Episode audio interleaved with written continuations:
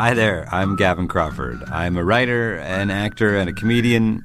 And for the last 8 or 9 years, I have been navigating life with my mother's increasing dementia. Has it been sad? Yeah.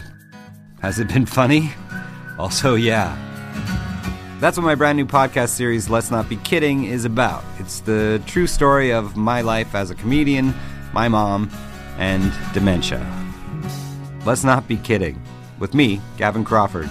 A new 7-part series from CBC Podcasts, available now.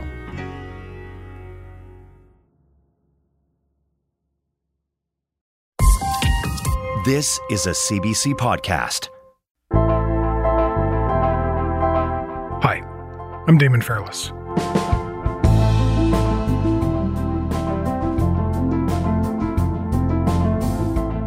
It started with a murder outside a Sikh temple in Surrey, B.C. this past June. Hundreds of community members and supporters of the Khalistan movement came together, all to commemorate the life of Hardeep Singh Nijjar. Nijjar was a prominent leader in the Sikh community and an activist with the independence group Sikhs for Justice, which advocates for the establishment of an independent Sikh state of Khalistan in India. Then in September, Prime Minister Justin Trudeau made an astonishing claim that Canada had credible intelligence linking Indian government agents to Nijjar's killing. Over the past number of weeks, Canadian security agencies have been actively pursuing credible allegations of a potential link between agents of the government of India and the killing of a Canadian citizen, Hardeep Singh Nijjar. India denied the accusation. Canada and India expelled one another's diplomats, further straining an already tense relationship. A major development today in Canada's deteriorating relationship with India. As CBC News first reported, a large number of Canadian diplomats have left India over the last couple of days. No Canadian tourists are getting visas since India angrily suspended services after Canada accused the South Asian country of an extrajudicial killing. And then last week, prosecutors in New York unsealed an indictment against an alleged conspirator in a foiled plot to carry out another assassination. This one also tied to the Indian government, also targeting a Sikh activist involved in the movement to create an independent Sikh state in Punjab.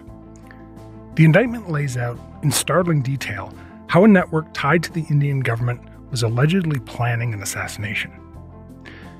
CBC's Alex Panetta has been covering the story from our Washington bureau. He joins me now to talk about this foiled assassination plot and what it tells us about the murder of Hardeep Singh Nijjar here in Canada.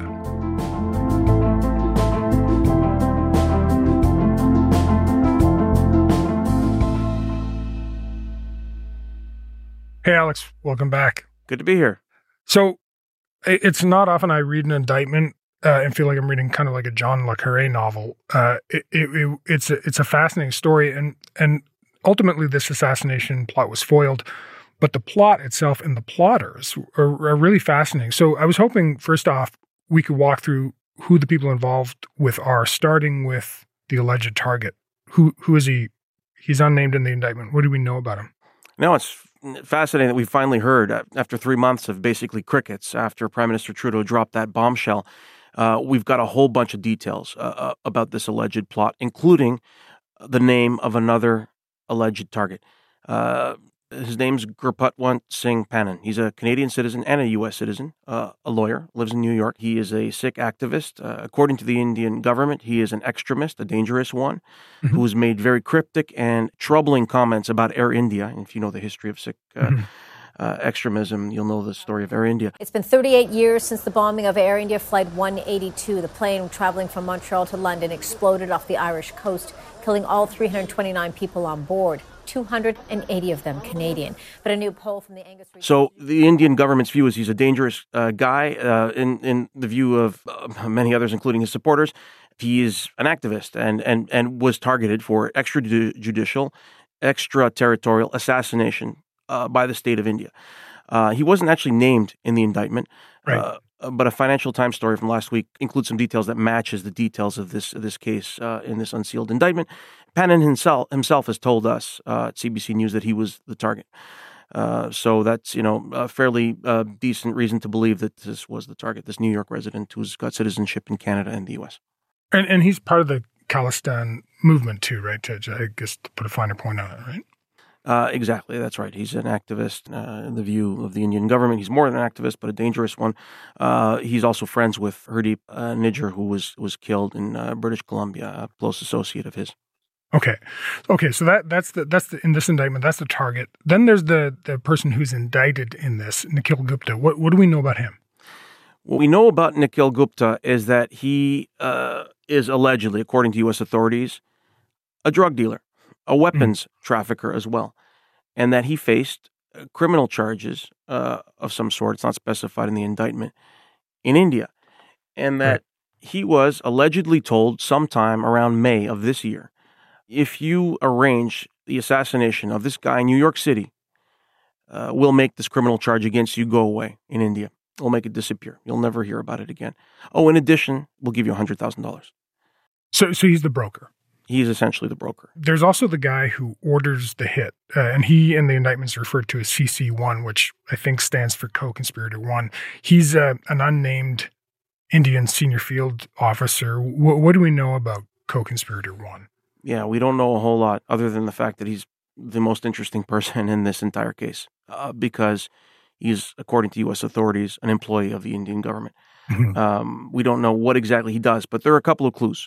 He's described as having held different roles in the government of India, including intelligence, security management, and that he's worked at some point for India's Central Reserve Police Force. We are told that he provided Gupta with the target's home address, the target's phone numbers, details of his daily routine, and that he allegedly met with Gupta. They spoke repeatedly, but they apparently also met in New Delhi. So it's probably hard to look into the shadows on this one, but we don't have any sense of why Co-Conspirator 1 ordered the hit or who his superiors were, do we? Well, we know the Indian government under Narendra Modi's spoken for years about taking a more aggressive and violent approach to eliminating what they view as Sikh extremists. And, you know, what we're seeing in this case is definitely consistent with that. You know, even Gupta himself, this alleged drug dealer, speaks with glee and saying, I wish I could be participating myself in doing this. I'd love to kill these guys with my own hands. So, yeah, what we see here are members of the Hindu majority talking about eliminating Sikh separatists.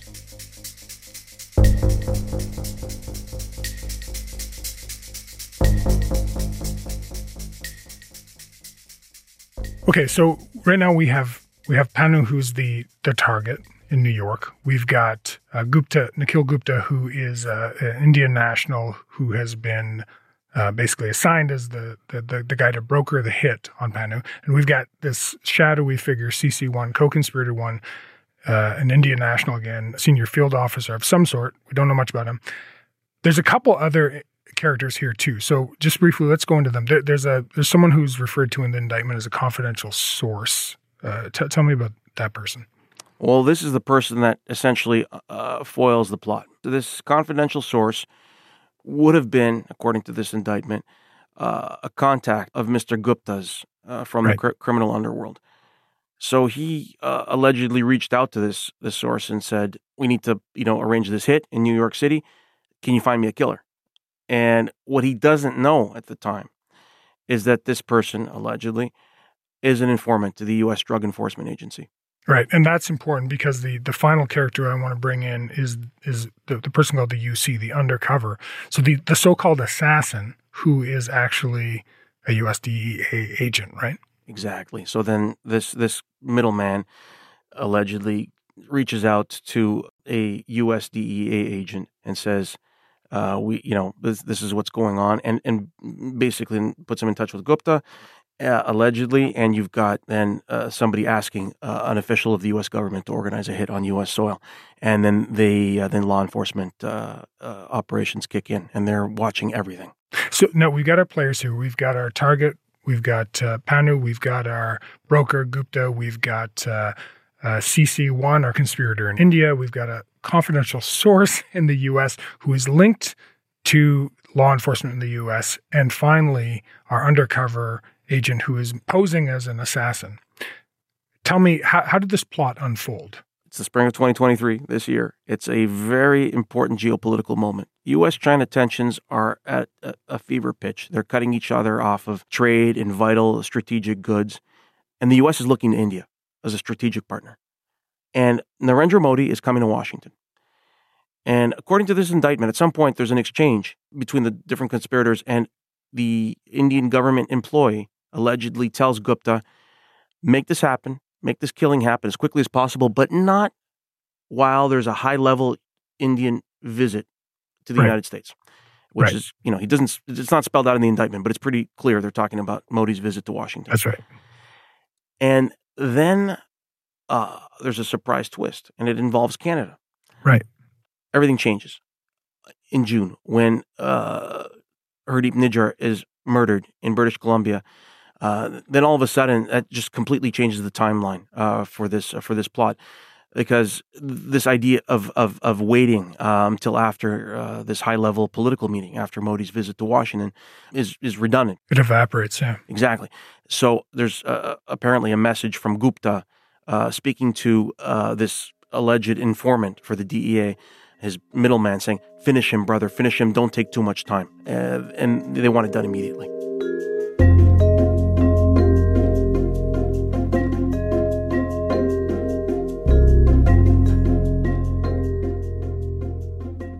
So if I'm understanding, we've got before Modi's visit in June to the U.S., we've got this plot's unfolding where we've got Gupta trying to broker a deal to murder Pannu. There's an order that comes from the co-conspirator one in India saying, "Hey, let's not have this happen while there's this high-level Indian visit," presumably referring to Modi's visit. Then, out of the sidelines here comes the murder of Hardeep Singh Nijjar in Surrey, B.C., which suddenly kind of changes the tack in India, and we get Nikhil Gupta getting a text saying, "Hey, like we've got to do this now." Is it right? Exactly. And according to this indictment, this Indian government employee specifically said the killing in Canada had accelerated the timetable for the assassination in New York. He apparently texted one of the other conspirators in the case, it's a priority now. So what happens after that point? Once Gupta gets the text saying, hey, finish this, brother, get this done. Well, what happens? Walk me through that. Yeah, he sends his supposed contract killer a video of Nijjar's body from British Columbia. I'm not sure exactly how they got the video. Exactly. That's a question. Good question. Yeah. And he says, do it quickly, meaning do it in New York quickly. This thing's happened in Canada. We need to move.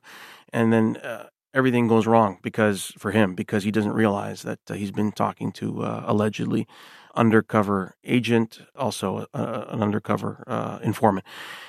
And he's arrested in the Czech Republic. After a flight there, he's stopped, and he's currently fighting extradition to the United States. And cash changed hands too, right? Well, yeah. Now we know the going rate apparently on one of these plots, and it's allegedly $100,000. That's what Mr. Gupta would have been offered to arrange this killing. And we know that they negotiated some of the conditions of that cash. You know, the total amount, how much might come in advance, and there's actually a picture in the indictment of what's presented, or it's described as $15,000, an advance on the payment, changing hands in a car in New York City. There's a photograph of a wad of $100 bills. So this plot unfolded from the spring of this last year, around May of this last year, to the end of June, roughly speaking. Hardeep Singh Nijjar is murdered in Surrey, B.C. in mid-June, and this plot against Pannu is unfolding. Explain to me how these two cases are related. We see these exchanges happening between different people associated with this plot saying there's a big target in Canada. We have three targets in Canada. A different job, a different crew did the job in Canada. So clearly these things are related. And then we see people talking about accelerating the job, doing it more quickly because of what had just happened in Canada. There's no need to wait anymore. You know, we see quotes like finish him, brother, finish him, brother. It's a priority now.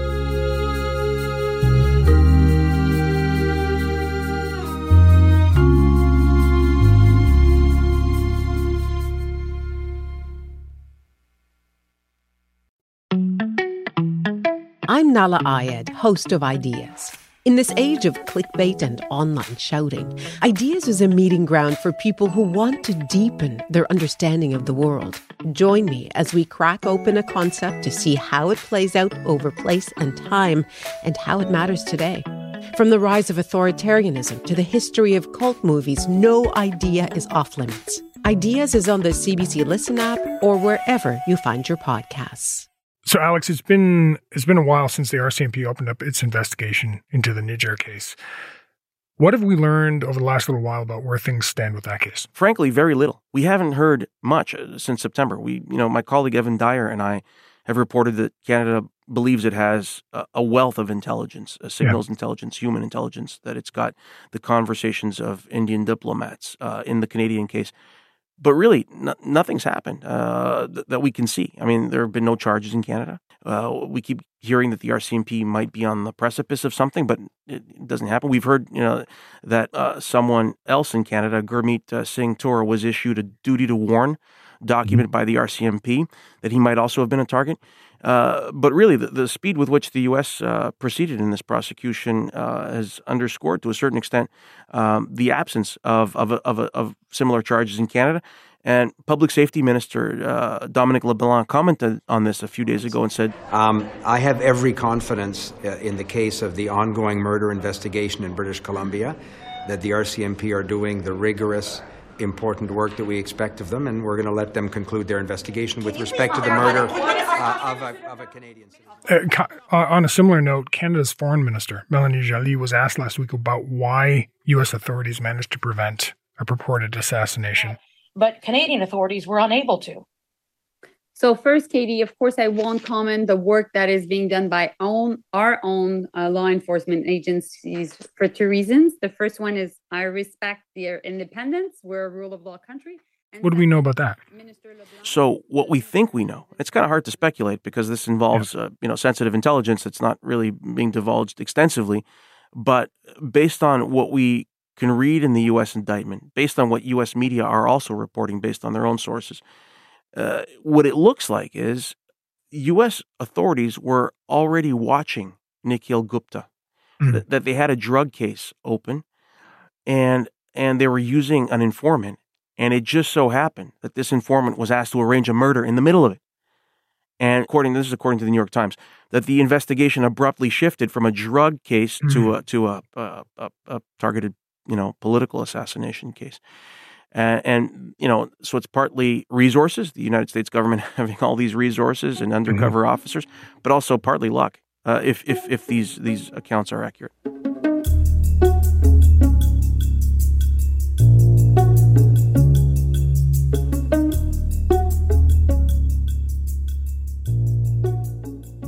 So after Trudeau makes this claim back in September that Canada has credible intelligence linking Indian government agents to Hardeep Singh Nijjar's killing, there was huge blowback, right? So Indians suspended visa services. Calling in the Canadian High Commissioner and announcing that it is expelling a senior Canadian diplomat within the next 5 days. That's a tit-for-tat response to Ottawa's kicking out a top official from India. Things were really tense, and Indian news coverage of Canada was not charitable, to say the least. So, with these U.S. allegations, though, in this indictment, we've seen the Indian government say that it'll now undertake a high-level inquiry. So, what do you think will come out of that inquiry? Well, one of the most pertinent questions to ask when a public inquiry is launched is to see its terms of reference, to ask what people are looking for. It's kind of interesting that the Indian government has not published the terms of reference. As a matter of fact, I was speaking with a colleague in India and asked whether this inquiry would be public, whether the details would ever be made public. And I was told that an Indian government asked Indian officials this very question and was basically told off for asking the question. So, based on what we've seen so far, the absence of details on what this inquiry is going to entail, no terms of reference, basically journalists getting brushed off when they ask very basic questions about it, allow me to express my skepticism that this is going to look in every corner of the Indian government, right up to the highest levels of the Indian government, to see whether they played a role in this assassination. We would have every right to be skeptical of that based on what we know so far. One of the things that came out after this indictment is Gurpatwant Singh Pannun saying that he felt that indictment, the one we've been talking about, was actually about Modi, the Modi government. As you've pointed out, I mean, you were tweeting not too long ago that Modi had campaigned on the idea of extrajudicial, extraterritorial killings of state enemies. So, where where this goes is anyone's guess, I guess. No, Narendra Modi in 2014, Indian press reports, contemporaneous ones, talk about him saying we need to go after these people more aggressively, more violently. And so, you know, those of us who've been talking to government officials in the last couple months about this case, my understanding, and we have to be careful because we don't want to sort of over-report what people aren't willing to say on the record, but my understanding is Prime Minister Modi hasn't explicitly denied these allegations in private. And so you put all that together, and the Indian government has now got an inquiry into something that, you know, and it's not willing to tell you how far it's willing to look. You know, it's going to raise some questions about whether there's going to be a line that investigators are not willing to cross in India. Mm-hmm. And so, yeah, clearly some of the targets of these assassinations or these would-be assassinations believe that there's high-level involvement in India. All right, Alex, thanks so much. Really appreciate it. Thank you.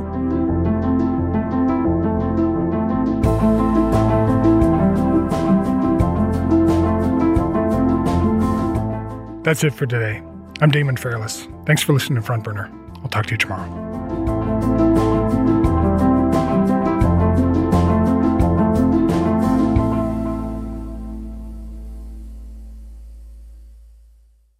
For more CBC podcasts, go to cbc.ca/podcasts.